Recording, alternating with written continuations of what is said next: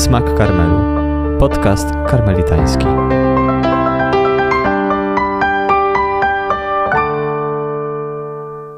Witajcie. Jesteśmy w naszej serii o modlitwie, o ścieżkach modlitwy, czyli tych różnych elementach, które na naszą modlitwę wpływają, które ją kształtują. Chodzi o taki szerszy kontekst naszej modlitwy. I dzisiaj pomówimy sobie o obrazie siebie.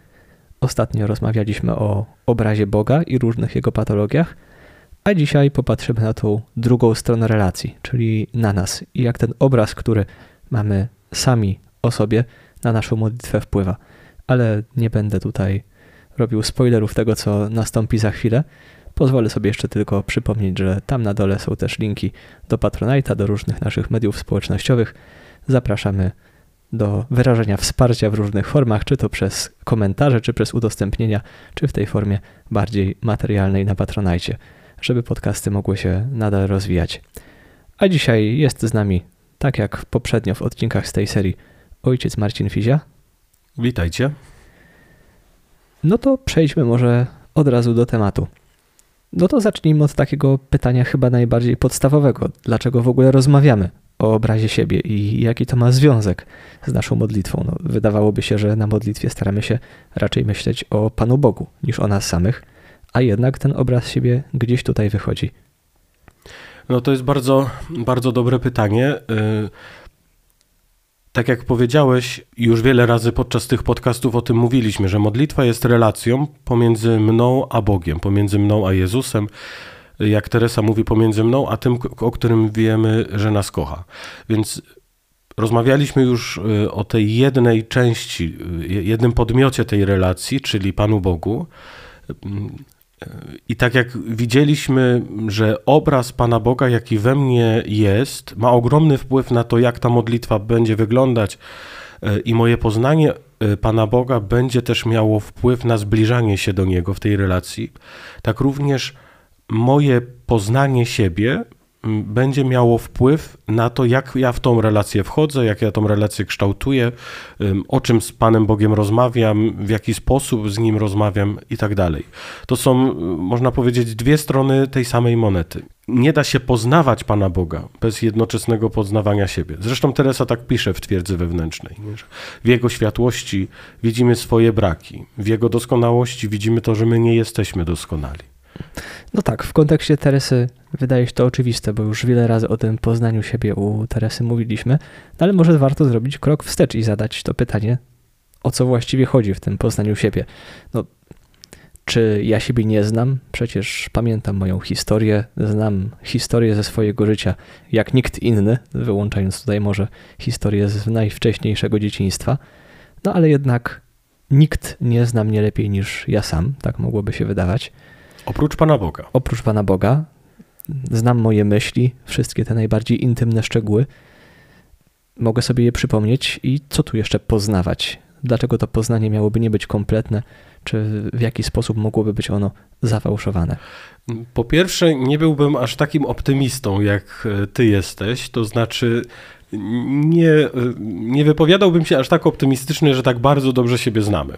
Dlatego, że mamy bardzo wiele różnych zachowań, szereg takich zachowań, które bronią nas przed prawdziwym obrazem siebie. Psychologia nazwałaby je na przykład mechanizmami obronnymi, tak? negacją, wyparciem i tak dalej, i tak. Mamy wiele... To nie jest pewnie główny wątek naszej rozmowy, ale skoro już poruszyłeś, może warto o tym wspomnieć, podać jakiś przykład, jak takie mechanizmy mogą działać i w jaki sposób mogą nasze poznanie siebie fałszować. No, jest y, naprawdę mechanizmów obronnych jest cały szereg i te mechanizmy obronne, y, one działają y, tak jak działają w całym naszym życiu, tak samo działają również podczas modlitwy. Te mechanizmy obronne, one są bardzo pomocne w naszym życiu, ponieważ one, jak sama nazwa wskazuje, bronią nas mm, przed przeżywaniem zbyt trudnych momentów w naszym życiu, zbyt trudnych emocji. Więc może być dla przykładu mechanizm mm, wyparcia. Y, przeżyłem jakieś traumatyczne doświadczenie z dzieciństwa, które oczywiście ma wpływ na to, kim jestem dzisiaj. Y, ale w związku z tym, że to wydarzenie było traumatyczne, ja po prostu wypieram go ze swojej pamięci. nie mam świadomości e, tego, że coś takiego przeżyłem. No, to się dzieje też w takich kontekstach dotyczących nie tylko naszej głębokiej historii, ale też właśnie najbardziej aktualnych, jakieś traumatyczne doświadczenie. E, to może być śmierć bliskiej osoby, która przychodzi nagle, to mogą być wyniki badań, w których nagle okazuje się, że jestem śmiertelnie chory i zostało mi kilka miesięcy życia, no i pierwszą reakcją często może być właśnie wyparcie. To się nie dzieje. Tak, to, to jest wyparcie albo negacja w mhm. tym przypadku. Wyparcie to e, świadczy o tym, że ja w ogóle tego nie pamiętam. Negacja, właśnie to się nie dzieje, to w ogóle nie mnie dotyczy. Mhm. Ale jeden z bardzo częstych mechanizmów obronnych, które, e, które miewamy, to jest przeniesienie. Przeniesienie polega na tym, że jestem wściekły na ciebie, ale w związku z tym, że trudno mi jest przeżywać ten gniew, e, a już na pewno trudno mi jest się z nim skonfrontować i go wyrazić, więc e, mechanizm ten, mechanizm ten działa w taki sposób, że doszukuje się w Twoim zachowaniu te, tych elementów, które będą świadczyć o tym, że Ty jesteś na mnie wściekły. To nie ja jestem wściekły, ja jestem ten dobry, to Ty jesteś wściekły. Podobnie może być z zakochaniem, tak? Jestem zakochany w, w jakiejś kobiecie, ale z jakiegoś powodu w ten związek nie mogę czy nie chcę wejść, więc przeniesienie będzie działać w taki sposób, że to będę doszukiwał się to w, w jej zachowaniu potwierdzenia tego, że to ona we mnie jest zakochana. tych mechanizmów jest naprawdę y, cały szereg w nas. One są mniej lub bardziej dojrzałe i bardzo często chronią nas naprawdę żeby po prostu przeżyć niektóre sytuacje. Mhm. Tak, o tym rozmawialiśmy już w odcinku o dojrzałości z ojcem Józefem, więc tak. odsyłamy też do tamtego Dokładnie. odcinka. Ale zobaczmy, że te mechanizmy obronne również działają podczas modlitwy. No, nawet kiedy mówiłeś o tym gniewie, którego dopatruje się w drugiej osobie, od razu tutaj przyszło mi do głowy, no a co jeśli jestem wściekły na Pana Boga? No, z jakichś powodów, z powodu czegoś, czego doświadczyłem. No i z drugiej strony, ile się mówi o gniewie Bożym i ile z tego, co odbieramy jako gniew Boży, jest właśnie skutkiem przeniesienia. Tak, świetny przykład. Gniew mój na Pana Boga w związku z tym, że coś przeżyłem. I tutaj mamy cały szereg różnych naszych zachowań podczas modlitwy, w które wchodzimy, bardzo często nieświadomie, po to, żeby obronić ten obraz Pana Boga i obronić obraz siebie. Że ja oczywiście się nie gniewam, a Pan Bóg to już w ogóle się nie gniewa, no bo przecież jest kochającym Ojcem. A w środku buzuje. Nie? I poznanie siebie będzie polegać między innymi na tym, żeby nazywać te rzeczy po imieniu.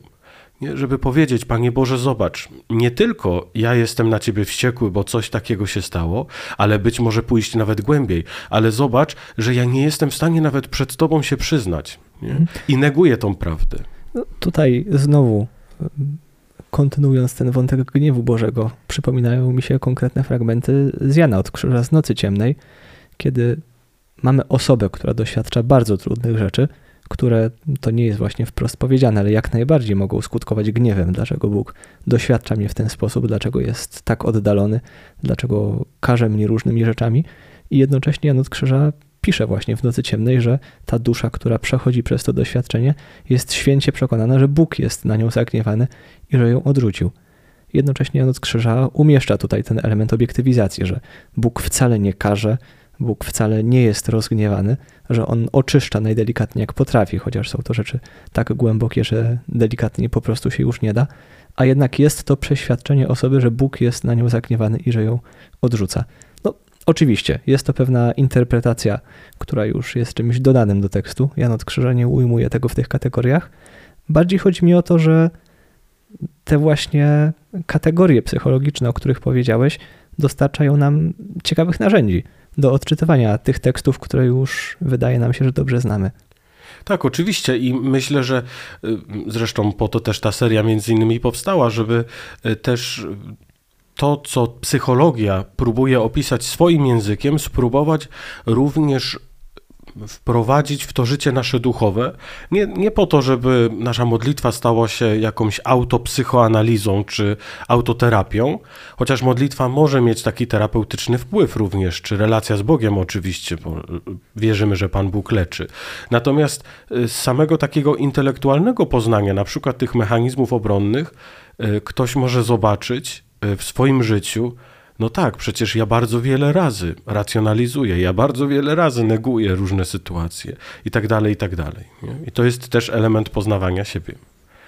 Mhm. Wróćmy może już do tematu tego tak. obrazu siebie i modlitwy, bo zaczęliśmy od potężnej dygresji o mechanizmach obronnych. Ale myślę, że ważnej. Tak, tak, na pewno ważnej i ciekawej, ale jednak wróćmy do obrazu tak. siebie. I w jaki sposób ten obraz siebie wpływa na naszą modlitwę?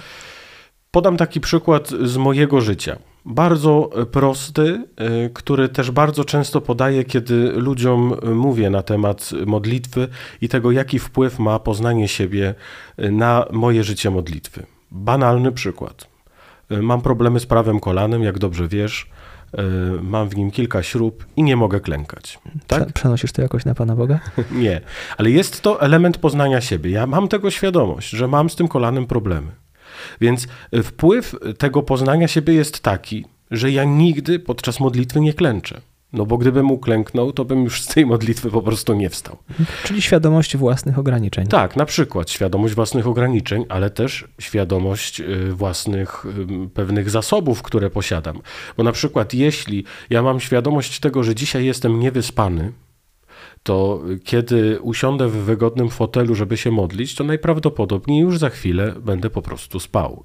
Y, kiedy wiem, że jestem y, bardzo zmęczony, no to nie, może nie najlepszym sposobem modlitwy y, będzie spacer y, po górach i medytowanie o tym, jak Pan Bóg świetnie stworzył świat. To są, wydawać by się mogło, że to są takie banalne przykłady. Natomiast te przykłady, chociażby z tym, że na przykład nie mogę klęczeć, więc nie klęczę na modlitwy, bardzo łatwo przenieść na takie bardzo głębokie poznawanie siebie, na posiadanie obrazu siebie nie tylko na tym poziomie fizycznym, ale też tym psychologicznym, duchowym, przeżyciowym, relacyjnym, na całokształt tego, kim jestem ja, bo dzięki temu ja mogę wykorzystywać tą wiedzę do tego, żeby jeszcze bardziej zbliżyć się do Niego. Mhm. Jeden z wątków, który wydaje mi się tutaj istotny i bardzo właśnie związany z obrazem siebie i modlitwą, jest kwestia poczucia własnej wartości. I tutaj pewną ilustracją, przynajmniej jednego z aspektów, właśnie jednej, jednego z biegunów tego tematu, wydaje mi się historia o faryzeuszu i celniku, którzy modlą się w świątyni. I faryzeusz, który to poczucie wartości ewidentnie miał zaburzone, akurat w stronę pozytywną. Jednocześnie to poczucie wartości może być też w drugą stronę e, zaburzone, jako poczucie, że jestem do niczego, do niczego się nie nadaje. I to również będzie na naszą modlitwę wpływało. Tak. Jeśli mówiąc w tych kategoriach poczucia y, wartości, y, chociaż tak zupełnie szczerze nie lubię te, tej kategorii, ale jest to bardzo przydatne. Jeśli poczucie mojej wartości jest nieadekwatne do tego, kim jestem, to to będzie miało oczywisty y, wpływ na moją modlitwę. Nie? Jeśli nie będę wiedział, kim jestem, to nie będę wiedział, jak się modlić. A jak złapać równowagę tutaj? Bo biorąc za wzór samą tylko opowieść o faryzeuszu i celniku, no to mogłoby się wydawać, że im mniejsze mam to poczucie wartości, za im większe nic się uważam, tym lepiej. E, no właśnie, tutaj e, daje nam odpowiedź święta Teresa od Jezusa. Myślę, że mm, kapitalnie ona w ten sposób mówi, kiedy, kiedy mówi, że pokora to jest, czy poznanie siebie to jest chodzenie w prawdzie. Pokora bardzo często y, w takim y, obiegowym myśleniu to jest właśnie takie myślenie, że to ja jestem taki żuczek robaczek, ja w ogóle nic nie potrafię, jestem beznadziejny, Pan Bóg mnie kocha, no ale ja taki właśnie jestem, no bo przecież w ogóle grzeszny jestem i tak dalej. Nie? Teresa powiedziałaby nic z tych rzeczy. Pokora to nie jest myślenie o tym, że ja jestem najgorszy. Pokora to jest myślenie o sobie w kategoriach prawdy. Nie? Tak, Mam takie i takie słabości, tak, mam takie i takie grzechy, ale mam też takie i takie zasoby, takie i takie możliwości, takie i takie cnoty mhm. wypracowane. I jestem zamkiem całym z jednego kryształu, w którym toczy się całe ogromne życie. Dokładnie, ale Teresa dodaje i możemy się burzyć wobec tych tekstów, że y, mówi w twierdzy wewnętrznej, że prawdziwa pokora y, przychodzi do człowieka wtedy, czy z tego prawdziwego poznania siebie człowiek dochodzi wtedy, kiedy doświadcza tego, że jego jest tylko nicość i grzech. I teraz to trzeba bardzo dobrze zrozumieć, dlatego że to nie oznacza, że we mnie nie ma nic dobrego to nie oznacza, że ja nie mam w sobie nic, co mógłbym innym zaoferować, no bo właśnie jestem grzesznik i w ogóle nic. Kiedy Teresa mówi, że y, to poznanie siebie dochodzi do takich szczytów w momencie, kiedy ja odkrywam, że moja jest tylko nicość i grzech, to oznacza, że kiedy y, staję przed Bogiem w relacji, czyli staję przed Bogiem w modlitwie, ja uznaję to wszystko, co we mnie jest dobre i piękne, ale jednocześnie doświadczam tego, że to wszystko, co we mnie jest dobre i piękne, nie ma tylko mojego źródła ale również jest wynikiem Jego łaski, Jego działania. Natomiast to, co jest we mnie i tylko ze mnie, to jest zło czy grzech. I teraz wró- wrócę do tego pytania, dlaczego to ma tak kapitalny wpływ na moją modlitwę? No, chociażby to poczucie wartości, mm, stan zdrowia, stan, stan fizyczny tu i teraz, stan emocjonalny tu i teraz, y, moje przeżycia i tak dalej. To wszystko ma ogromny wpływ chociażby na tym poziomie wybierania środków modlitwy. Postawy ciała, sposobu, metody modlitwy, tekstu, który aktualnie chcę na przykład medytować, czy może jednak będzie to różaniec, czyli to już taka kwestia y, metody modlitwy, czyli to poznanie siebie będzie miało już na pierwszym etapie wpływ na to, jaką ja metodę modlitwy dzisiaj zastosuję, po co. Nie po to, żeby było mi przyjemniej, tylko żeby przyniosła ta modlitwa większe owoce, czyli żeby wejść jeszcze bardziej w relację z Panem Bogiem. A jeśli ja chcę wejść w relację przyjaźni z kimś, no to im e, lepiej siebie poznam, tym bardziej będę mógł się tej drugiej osobie przedstawić. Mhm. Mi się tutaj kojarzy inna historia z kolei, którą mógłbym się podzielić. E, na początku, jeszcze w pierwszych latach seminarium, miałem czasem do czynienia z jakimiś wydarzeniami charyzmatycznymi. No i miałem takie sytuacje, że tam różne osoby podchodzą do modlitwy wstawienniczej, tutaj ten mówi językami, ten pada na ziemię. No ja tak podchodzę, tutaj ktoś nade mną modli, no i, no i nic, no i nic się nie dzieje. No i na początku miałem taki jakiś wyrzut, takie poczucie, że może jestem zamknięty, może coś ze mną jest nie tak, może to jest jakiś problem po mojej stronie, no ale jednocześnie widziałem, że przecież to życie duchowe też się rozwija, tylko po prostu innymi środkami. I w pewnym momencie doszedłem do takiego spokojnego przekonania, że to też jest piękne, wspaniale, że Pan Bóg też w taki sposób działa, tylko może akurat to nie jest ten mój sposób, czy sposób, w który chce działać na mnie. To też pozwoliło mi się uwolnić od takiego poczucia, że no, muszę się jakoś otworzyć, żeby móc akurat w ten konkretny sposób przeżywać relacje z Bogiem. To też był jakiś element poznania siebie i tej konkretnej drogi, która mnie dotyczy. No tak, oczywiście. Takie y, doświadczenia i takie odkrywania prawdy o mnie mają ogromny wpływ. No to co powiedziałeś, dało ci to wolność wewnętrzną, ale jednocześnie zobacz, że też cię uwolniło wobec tych osób, które akurat tego typu relacji doświadczają. Tak? Nie ma już tego porównywania się, czy nie jest to aż tak emocjonalne, chociaż same emocje też mogą pomóc w modlitwie i o tym mam nadzieję w przyszłości też porozmawiamy. A skoro już jesteśmy przy temacie pokory i tym, jak święta Teresa rozumie pokorę, to czym jest pokora fałszywa? Bo to pojęcie też się pojawia i często chyba jest właśnie brane za tą pokorę, właśnie taką, jaka ona być powinna. No, Teresa sama wpadła na tą pułapkę yy, i przestała się modlić bodaj przez półtora roku, o ile dobrze pamiętam, na pewno przez bardzo długi czas. I myślę, że to jest jeden z takich bardzo newralgicznych punktów w życiu duchowym każdego człowieka, czyli ta pułapka fałszywej pokory. Myślę, że tak bardzo prosto tłumacząc y, tą fałszywą pokorę i to kłamstwo, które się w niej kryje, to jest takie doświadczenie, w którym w wyniku modlitwy zaczynam poznawać siebie, ale ten obraz siebie, który się we mnie tworzy, jest przeze mnie nieakceptowany e, i zrzucam winę mm, za to, kim jestem i jaki jestem na modlitwę. Dla przykładu, e, jestem wierny modlitwie. Modlę się przez dłuższy czas i na modlitwie zaczynam odkrywać, że w tej relacji z sąsiadką to tak naprawdę może niekoniecznie ta sąsiadka jest winna czy niekoniecznie tylko ona jest winna, ale zauważam, że we mnie też jest wiele złych motywacji, że ja też być może wiele razy źle się zachowałem wobec tej sąsiadki. I teraz może być taka pokusa, że skoro ja tutaj już 10 lat się modlę, i zaczynam doświadczać tego, że coraz więcej grzechów w moim życiu widzę, e, to ta pokusa może polegać na tym, że przerzucę odpowiedzialność i stwierdzę, nie, no to być może to jest wina tego, że się modlę. Nie? E, a to jest zasługa modlitwy, to znaczy zasługą modlitwy nie jest to, że ja staję się gorszy, tylko ja odkrywam, jaki jestem naprawdę od samego początku. Nie? I to, to bym powiedział, że to jest klucz tej fałszywej pokory. To znaczy yy, taka nieumiejętność albo niezgoda na to, kim ja naprawdę jestem. Chociaż z perspektywy tego, o czym będziemy mówić, to może lepiej, jaki ja naprawdę jestem. Nie? Że we mnie ten grzech już naprawdę był wcześniej. Ja po prostu, czy dzięki modlitwie, y, ja po prostu byłem, w, jestem w stanie ten grzech w sobie odkryć. Nie? Czyli niezgoda na to, co poznaję w wyniku modlitwy i ta pułapka tej fałszywej pokory polega na tym, no, że pierwszy wniosek jest taki, no słuchaj, no skoro modlitwa sprawia, że ty jesteś gorszy, no to może przestań się modlić. Modlitwa nie jest dla ciebie. Modlitwa jest dla innych, dla świętszych.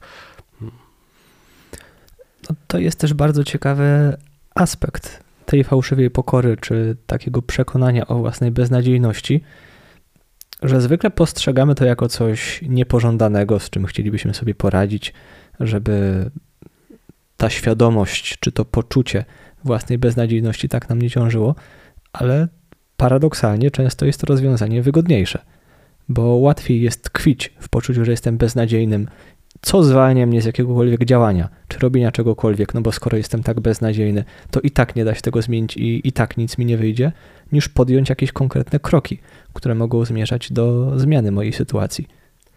Tak, i tutaj, jak o tym mówiłeś, przypominają mi się pierwsze słowa Pana Jezusa z Ewangelii według świętego Marka, w których to słowach Pan Jezus mówi tak: Nawracajcie się i wierzcie w Ewangelię. To są też słowa, które kapłan wypowiada nad nami, czy może wypowiedzieć nad nami w środę popielcową, kiedy posypuje naszą głowę e, popiołem. Nawracajcie się i wierzcie w Ewangelię. Można powiedzieć, to zdanie Jezusa z Ewangelii składa się tak naprawdę z dwóch elementów. Po pierwsze, nawracajcie się, czyli jesteś grzesznikiem. Ja widzę Twój grzech. Jesteś słaby. Ale drugie, druga połowa tego zdania podnosi, mówi, wierz w Ewangelię, wierz w dobrą nowinę. A jaka jest ta dobra nowina? No ja właśnie z powodu tego grzechu do ciebie przyszedłem. I teraz, e, kiedy usłyszę tylko tą połowę prawdy o mnie, że ja jestem grzesznikiem, który jest słaby, który jest grzeszny, który cały czas od tego Pana Boga odchodzi, no to faktycznie mogę wpaść w tą pułapkę, mogę wejść też w jakiś taki marazm, koncentrowanie się na sobie, jaki ja biedny jestem. Nie, ale Teresa mówi, sama Teresa mówi, y, że to jest tylko połowa prawdy. Druga połowa prawdy jest taka, że jesteś piękną twierdzą. Nie? To jest ta dobra nowina. Bóg przyszedł cię zbawić. Nie? nie koncentruj się tylko na tym, czy może inaczej, koncentruj się na tym, co w tobie jest prawdziwe. Nie? To ten grzech też jest prawdziwy, ale dzięki temu, że to poznajesz, masz szansę to zmienić. Bez poznania tego nie jesteś w stanie tego zmienić. Nie? I to jest też to, ten powód, dla którego to jest bardzo ważne e, w doświadczeniu modlitwy, to poznawanie siebie i posiadanie adekwatne, adekwatnego e, obrazu siebie, czyli zgodnego z rzeczywistością. Mhm. Dotychczas mówiliśmy o obrazie siebie, a w naszym temacie pojawia się jeszcze inne pojęcie, które też jest bardzo ważne, mianowicie pojęcie tożsamości. Tak, jest to y, pojęcie już y, typowo z y, takiej nomenklatury psychologicznej, ale wydaje mi się, że ono jest najbliższe właśnie temu, co próbujemy przedstawić jako obraz samego siebie. Tożsamość to jest to, co ja sam odpowiem na pytanie, kim jestem. Kim jestem? Kim nie, jestem? Nie jaki jestem. Oj, właśnie, bardzo, bardzo ważne. Kim jestem? Co jest dla mnie ważne? W jakim kierunku podążam? To są pytania, które możemy sobie zadać, żeby odkrywać to, jaka jest moja tożsamość ta moja odpowiedź na pytanie, jaki jestem, to już jest coś zupełnie innego. Oczywiście te dwie rzeczywistości są powiązane i oby były jak najbardziej powiązane. Natomiast to są od, odpowiedzi na dwa zupełnie różne pytania. I skąd bierze się tożsamość? Tożsamość w nas się kształtuje tożsamość my sami również kształtujemy. Tożsamość y, wynika z tego, y, jaka jest moja historia życia, w jakich miejscach się rodziłem, jakie role społeczne czy jakie zawody wykonywałem, jaka jest moja edukacja. Tak? Tożsamością będzie na przykład to, że jestem Polakiem. Tak samo dla kogoś innego tożsamością będzie to, że jest Czechem, Słowakiem czy Węgrem. Tożsamością będzie to, że jestem mężczyzną, i tożsamością będzie to, że jestem kobietą. Tożsamością będzie też to, że jestem katolikiem. Tożsamością będzie to, że jestem Żydem, muzułmaninem. Więc y, tożsamość się kształtuje w historii naszego życia. Ale jest to coś, co jest tak naprawdę bardzo stabilne. Czyli zmiana tożsamości nie jest wcale taka prosta. Ona oczywiście jest y, możliwa, mm, najczęściej na podstawie, czy najczęściej w wyniku kryzysu tożsamości. Natomiast tożsamość to jest coś, co jest bardzo stabilne we mnie. Mhm. No już tutaj słyszę mnóstwo wątków, których dzisiaj na pewno nie zdążymy rozwinąć, chociaż na pewno na to by zasługiwały. To, co na pewno bym wydobył z tego, co już powiedziałeś o tożsamości, to to, że tożsamość może być czy jest wieloaspektowa.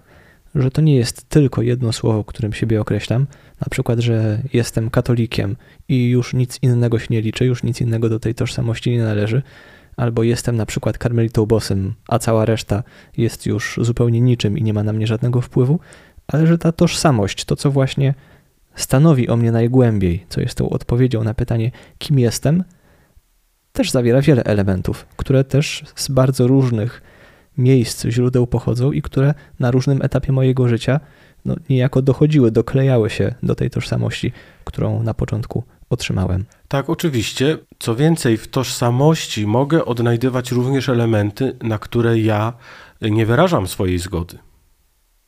To znaczy, nie, nie identyfikuję się z tym, to znaczy, kiedy myślę na ten temat albo zaczynam odczuwać emocje w związku z tym elementem mojej tożsamości, to są element, to pojawiają się emocje niezgody, gniewu, wstydu, lęku. Nie? Mogę na przykład nie zgadzać się na to, że jestem mężczyzną. Myślę, że e, w dzisiejszych czasach e, widzimy ten element kryzysu tożsamości. Ale to samo możemy powiedzieć o każdym z elementów tej mozaiki, którą nazywamy naszą tożsamością. I wydaje mi się, że przynajmniej zawsze w ten sposób interpretuję ten symbol z y, Apokalipsy świętego Jana Apostoła, dlatego że tożsamość każdego człowieka jest absolutnie wyjątkowa. To znaczy, może być wiele elementów, które mamy y, takich samych, to znaczy jesteśmy tak jak pomiędzy nami dwoma. Jesteśmy mężczyznami, jesteśmy katolikami, jesteśmy karmelitami bosymi y, i jesteśmy Polakami. Tak? To już są przynajmniej cztery elementy, które są y, w naszej tożsamości tożsame, czyli identyczne ale y, nasza tożsamość jest inna. Moja jest inna i twoja jest inna.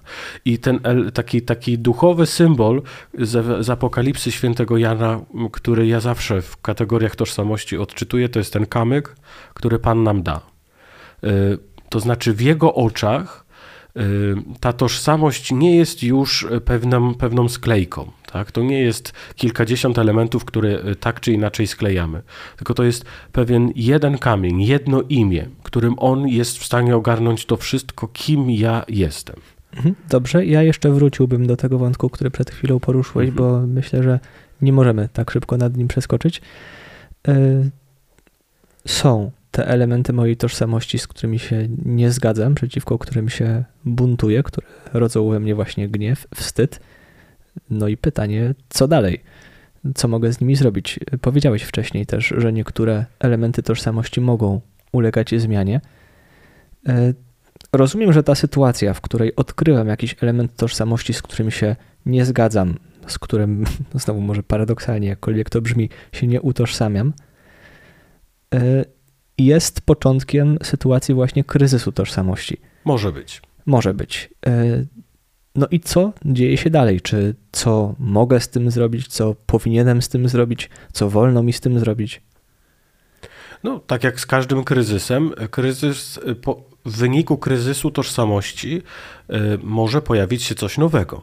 To znaczy, ja mogę utożsamić się z kimś innym, albo mogę zgodzić się na to, że pewne elementy mojej tożsamości, y, mimo że wywołują we mnie y, takie czy inne reakcje emocjonalne, są moje.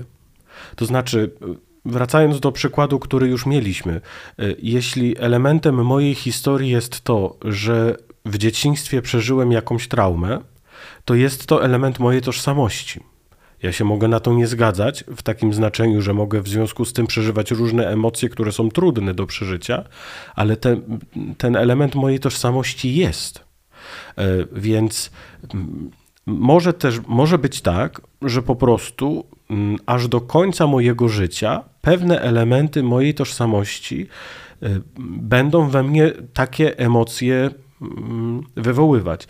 I mm, teraz tak przerzucając troszeczkę y, mm, ciężar tej naszej dyskusji z psychologii na filozofię, na to, jak współczesny świat reaguje na fakty i emocje, zobacz, że y, nawet w tą dyskusję y, w to weszło, dlatego że Współczesny świat coraz większy akcent kładzie na to, jak ja coś przeżywam. Ja nie mówię, że jest to złe, natomiast bardzo często dzieje się to kosztem faktów, czyli kosztem rzeczywistości, y, która jest, ja w to wierzę, obiektywna. To znaczy, ja na przykład mojej historii nie mogę zmienić tylko dlatego, że mm, jest ona dla mnie bolesna. Tak?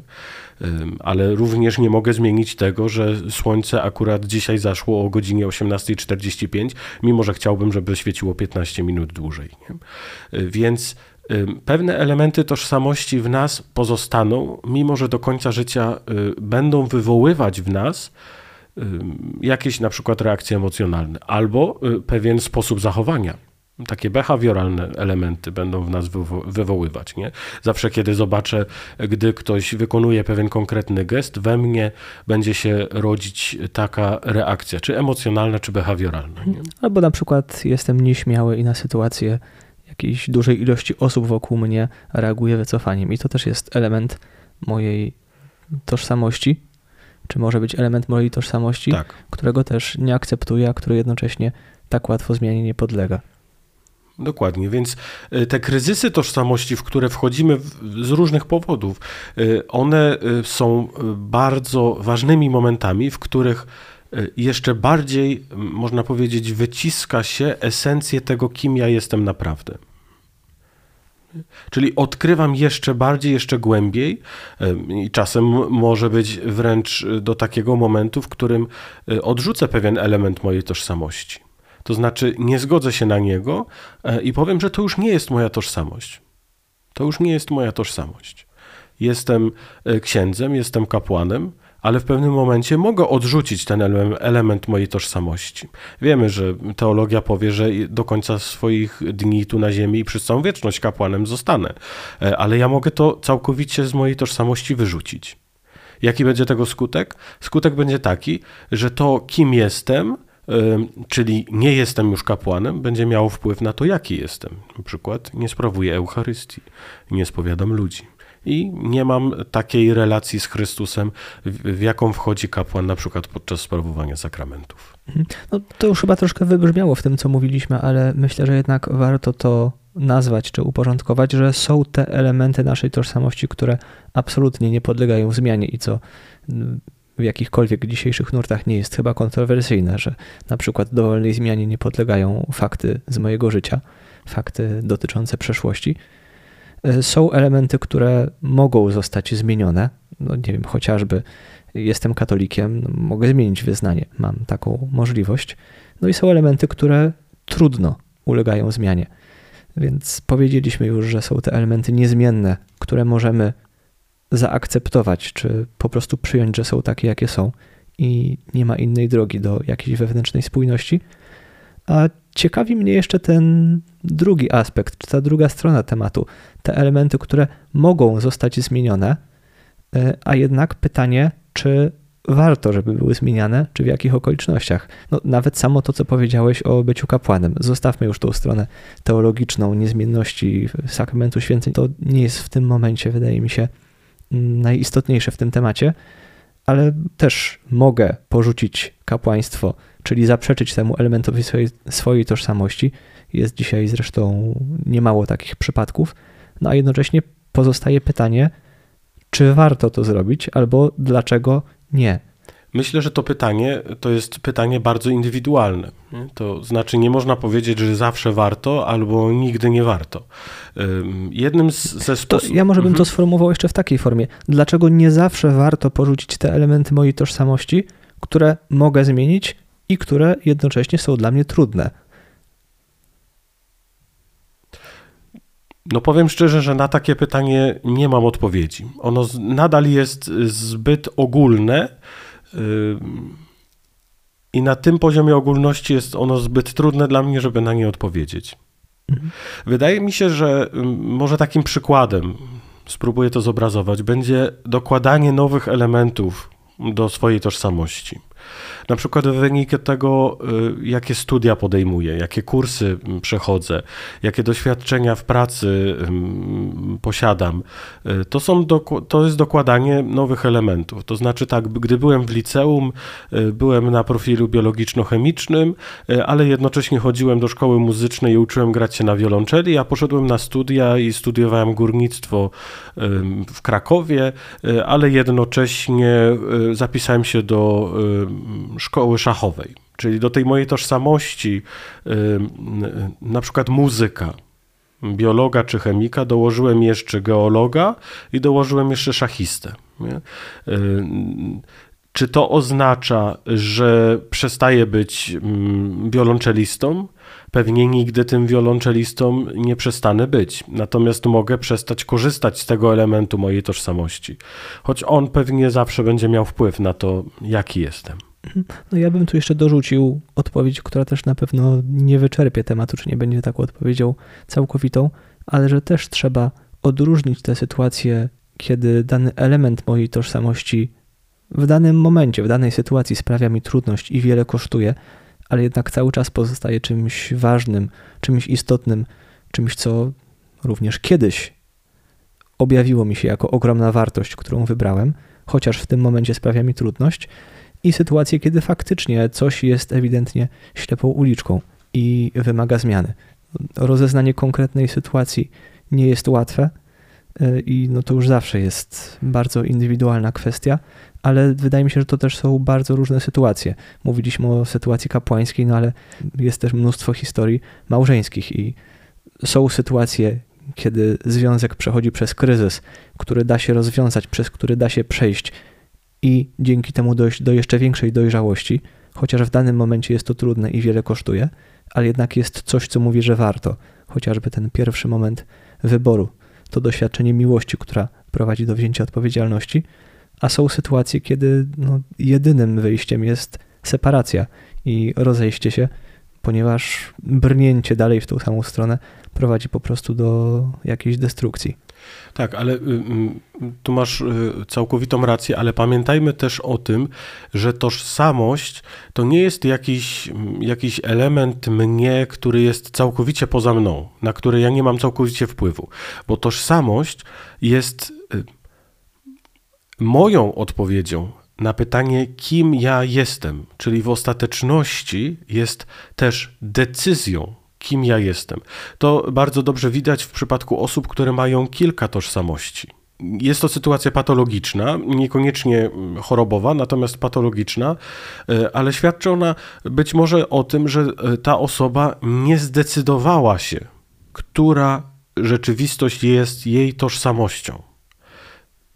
Znowu zabrnęliśmy dość głęboko w rozważania psychologiczne, wręcz może na skraju takiej psychologii klinicznej, psychopatologii, kiedy już mówimy o tej tożsamości podzielonej, e, niespójnej. Wróćmy może jeszcze, już powoli zbliżając się do lądowania, do tych kwestii duchowych, od których wyszliśmy i wokół których cały czas jakoś krążymy. W jaki sposób ten temat tożsamości, to kim jestem, jak siebie postrzegam, jak oddziałuje to na moją relację z Bogiem i konkretnie na moją modlitwę. Hmm. Y, ja bym tutaj jeszcze dodał tylko jedną bardzo ważną kwestię, zanim przejdę do tego, do tego, jaki to ma wpływ na moją relację z Panem Bogiem. Dlatego, że cały czas odpowiadaliśmy na pytanie, czym jest tożsamość, jak się kształtuje, mm, mm, jak się ją odkrywa. Czyli y, w takim największym skrócie jest to pytanie, czy odpowiedź na pytanie, kim jestem. To może być zbiór wręcz rzeczowników, tak? Jestem mężczyzną, Polakiem, katolikiem itd., tak itd. Tak Natomiast y, jest też inna kategoria, którą możemy opisać słowem koncepcja siebie, i to jest pytanie, jaki jestem.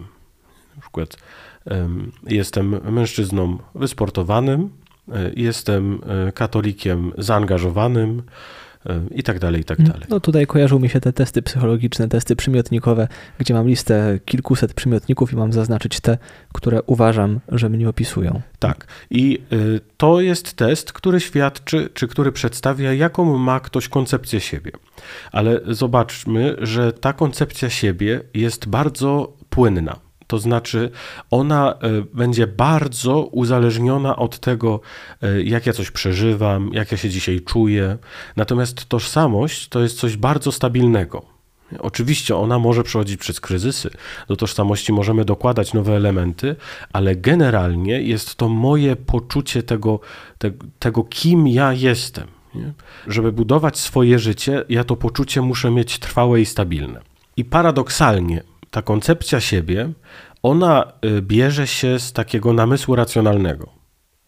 I w związku z tym namysłem racjonalnym mogą pojawić się pewne uczucia. Natomiast tożsamość jest dokładnie odwrotna.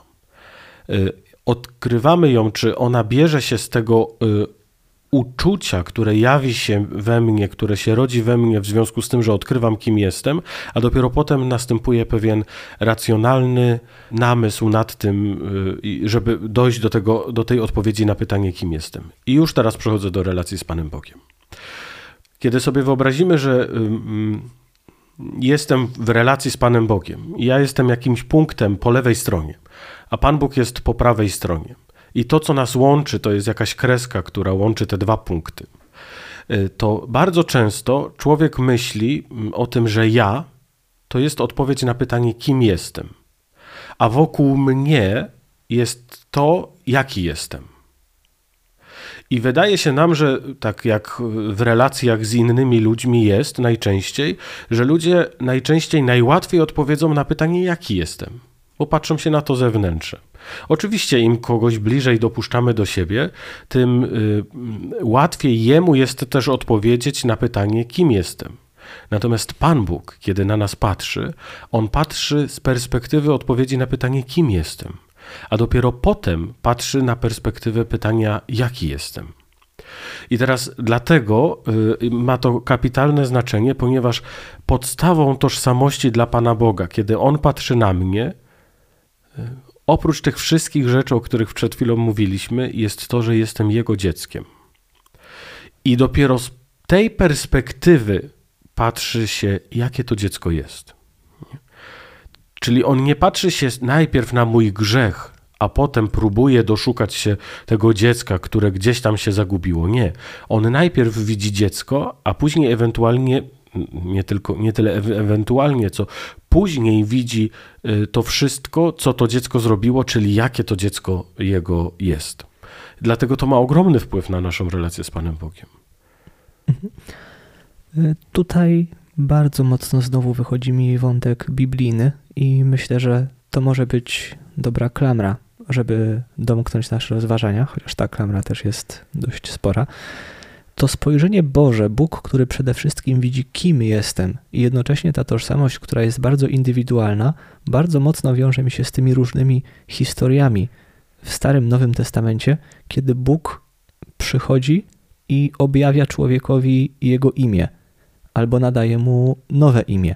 Imię, które szczególnie w tym rozumieniu semickim jest wyrazem właśnie tożsamości, kim ta osoba, czy kim ta rzecz jest w swojej najgłębszej istocie. Stąd też cała historia z imieniem Bożym w Starym Testamencie. Dlaczego ono nie było znane, dlaczego nie wolno było go wypowiadać, czy Bóg w ogóle objawia Mojżeszowi swoje imię, czy tylko mówi mu, że no jestem tym, kim jestem i nie pytaj dalej. Y, temat imienia, przede wszystkim właśnie tego imienia, które Bóg nadaje, czyli właśnie nadaje czy objawia tożsamość. Albo zmienia. Albo zmienia. Czy może dodaje pewien nowy element. Albo odsłania coś, co wcześniej było zakryte. Dokładnie, tak, tak. Y, no i właśnie ten wątek, nasz wątek klamra na zakończenie, to jest temat powołania i tego, jak właśnie temat powołania wiąże się z tożsamością i czym w ogóle powołanie jest, jak na nie patrzeć. Mamy przed sobą tutaj duszpasterza powołań, więc specjalistę w tej dziedzinie. Nie wiem, czy jestem specjalistą w tej dziedzinie. Y, to jest w ogóle bardzo ciekawy temat i bardzo ciekawy wątek, dlatego że y, powołanie jest pewnym elementem mojej tożsamości. Mhm. Tak. Ja tak tylko zaznaczę, że temat, który w ogóle może zasługuje na osobną rozmowę, y, ale myślę, że w kontekście tożsamości wypada przynajmniej jakoś go zaznaczyć. Rozpocznę odpowiedź od tego, że to jest bardzo konkretny przykład, dlaczego warto siebie poznawać. Dlatego, że poznanie siebie, poznanie swojej tożsamości będzie skutkować tym, że o wiele y, lepiej odczytam powołanie, którym Pan Bóg mnie obdarzył. Dlatego, że powołanie jest częścią mojej tożsamości. E, w ten sposób y, w to bardzo wierzymy. Ale y, sprostowałbym tylko jedno Twoje zdanie, które wypowiedziałeś, żeby powiedzieć je jaśniej. To nie jest tak, że Pan Bóg nie wie, jacy jesteśmy bo on wie o wiele bardziej y, niż my sami. Y, tyle tylko, że on najpierw patrzy się na to, kim jestem, a dopiero później jaki jestem. On tego nie odrzuca, tego jaki jestem, że grzeszę, że go odrzucam i tak dalej. Ale najpierw patrzy na odpowiedź na pytanie, kim jesteś, Marcin kiedy na mnie patrzy. Jesteś moim dzieckiem. Jaki jesteś? No jesteś taki, że robisz wiele dobra, ale jesteś też taki, że robisz wiele zła. Natomiast kiedy my patrzymy, kiedy my patrzymy na innych, bardzo często zatrzymujemy się na tej powierzchni, jacy oni są.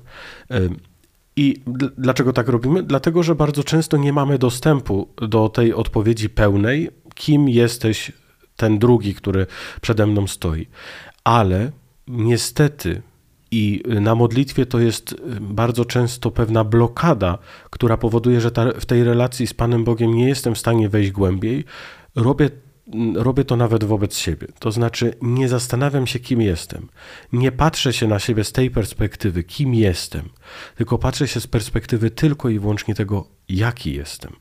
I to jest dobra nowina, że Pan, kiedy na mnie patrzy, patrzy najpierw na to, kim ja jestem, a dopiero potem patrzy, jaki jestem. I tylko dzięki temu ja to, jaki jestem, jestem w stanie dostosować tego, kim jestem naprawdę, czyli jestem dzieckiem Boga. To tak tylko uzupełniając Twoją wypowiedź. Mm, natomiast mm, ten y, element tożsamości w naszym powołaniu lubię się odnosić do tego, co święty Paweł w swoich listach y, mówi na temat powołania, że jest to y, taki, takie pragnienie Pana Boga wobec mnie, które zostało w jego sercu ukształtowane już przed założeniem świata. To nie jest tak, że Pan Bóg się popatrzył na mnie, kiedy miałem 18 lat i stwierdził, a wiesz co, mój synu, to, to może to niech Marcin będzie karmelito. Nie. Ja wierzę w to głęboko no tak odczytałem jego pragnienie wobec mnie, że on już przed założeniem świata tego zapragnął. I to wszystko, co w mojej historii życia się stało, miało mnie też do odkrycia tego powołania e, prowadzić. Dlatego e, moje powołanie jest e, prawdziwe prawdziwym centrum mojej tożsamości. To znaczy, jestem powołany do tego, żeby być dzieckiem Boga, i to jest część mojej tożsamości. Jestem powołany do tego, żeby być karmelitą bosym, i to jest część mojej tożsamości. Nadana przez Pana Boga, to znaczy w Jego pragnieniu nadana przez Niego, i y, y, Pan Bóg niejako daje mi na tacy te elementy mojej tożsamości i mówi, czy Marcin, czy, czy zechciałbyś te elementy wziąć i uczynić swoimi? I to są pytania, przed którymi stoją, stają młodzi ludzie wtedy, kiedy wybierają drogę swojego życia. Mhm. Czyli patrząc od drugiej strony, cały ten proces rozeznawania swojego powołania, odkrywania tego powołania, to jest właśnie szukanie odpowiedzi na pytanie, kim jestem. Tak. To z tej perspektywy, jakby, może inaczej, e, od tej perspektywy ten proces należy według mnie rozpoczynać. Bo bez odpowiedzi na pytanie, kim jestem, nie jestem w stanie odpowiedzieć na pytanie, kim Pan Bóg chce mnie mieć i czy ja na to e, Jego pragnienie chcę odpowiedzieć. Mhm, ale im bardziej zagłębiamy się w ten temat, tym bardziej mam przekonanie, że warto zostawić go na osobną rozmowę. Też tak myślę. Więc tutaj może już postawimy kropkę i na dzisiaj zamkniemy ten temat tożsamości. Pozostaje nam tylko zachęcić do coraz głębszego wchodzenia w to poznanie siebie, poznawania siebie też nie tylko na drodze takiej analizy, ale też w relacji. Teresa bardzo mocno podkreśla ten aspekt relacji z Bogiem i że to właśnie niejako przeglądając się w nim najpełniej odkrywamy siebie i tego, jak on na nas patrzy. Chciałbym tylko dodać y, do tej zachęty, którą, y, którą ty przed chwilą wygłosiłeś, to, że ta relacja z Panem Bogiem, modlitwa, mm, to jest właśnie to miejsce, w którym odkrywanie y, odpowiedzi na pytanie, kim jestem, odkrywanie swojej tożsamości, ale też odkrywanie odpowiedzi na pytanie, jaki jestem, to jest mm, to środowisko, które jest najbardziej bezpieczne. Dlatego, że Pan Bóg jest, y, wierzymy w to, że Pan Bóg jest dobry. Wierzymy w to, że Pan Bóg nas kocha. I Pan Bóg y, w Jego oczach jesteśmy naprawdę y, Jego ukochanymi dziećmi. I dlatego modlitwa, wierzymy w to, że będąc w nim, z Nim w relacji, jest również pewnym, czy może skutkować pewnym spojrzeniem na siebie Jego oczami. Dlatego y, Teresa bardzo do tego zachęcała i myślę, że y, na tej drodze naszej, y, na naszej drodze modlitwy to jest zadanie, które czeka nas aż do końca naszych dni, żeby poznawać siebie, żeby odpowiadać na pytanie, kim jesteś dzisiaj, Marcin? Ja, jaki jesteś dzisiaj, Marcin? Kim jesteś naprawdę, Marcinie? Nie? Dlatego, że to będzie naprawdę nie dlatego że to jest naprawdę najbardziej bezpieczne środowisko do zadawania sobie tego pytania. I tutaj na dzisiaj zakończymy. Dziękujemy za wysłuchanie naszej dzisiejszej rozmowy i zapraszamy do wysłuchania kolejnych, które na pewno się pojawią. Dzisiaj byli z Wami ojciec Marcin Wojnicki i ojciec Marcin Wizia. Do usłyszenia w kolejnych odcinkach. Smak Karmelu. Podcast karmelitański.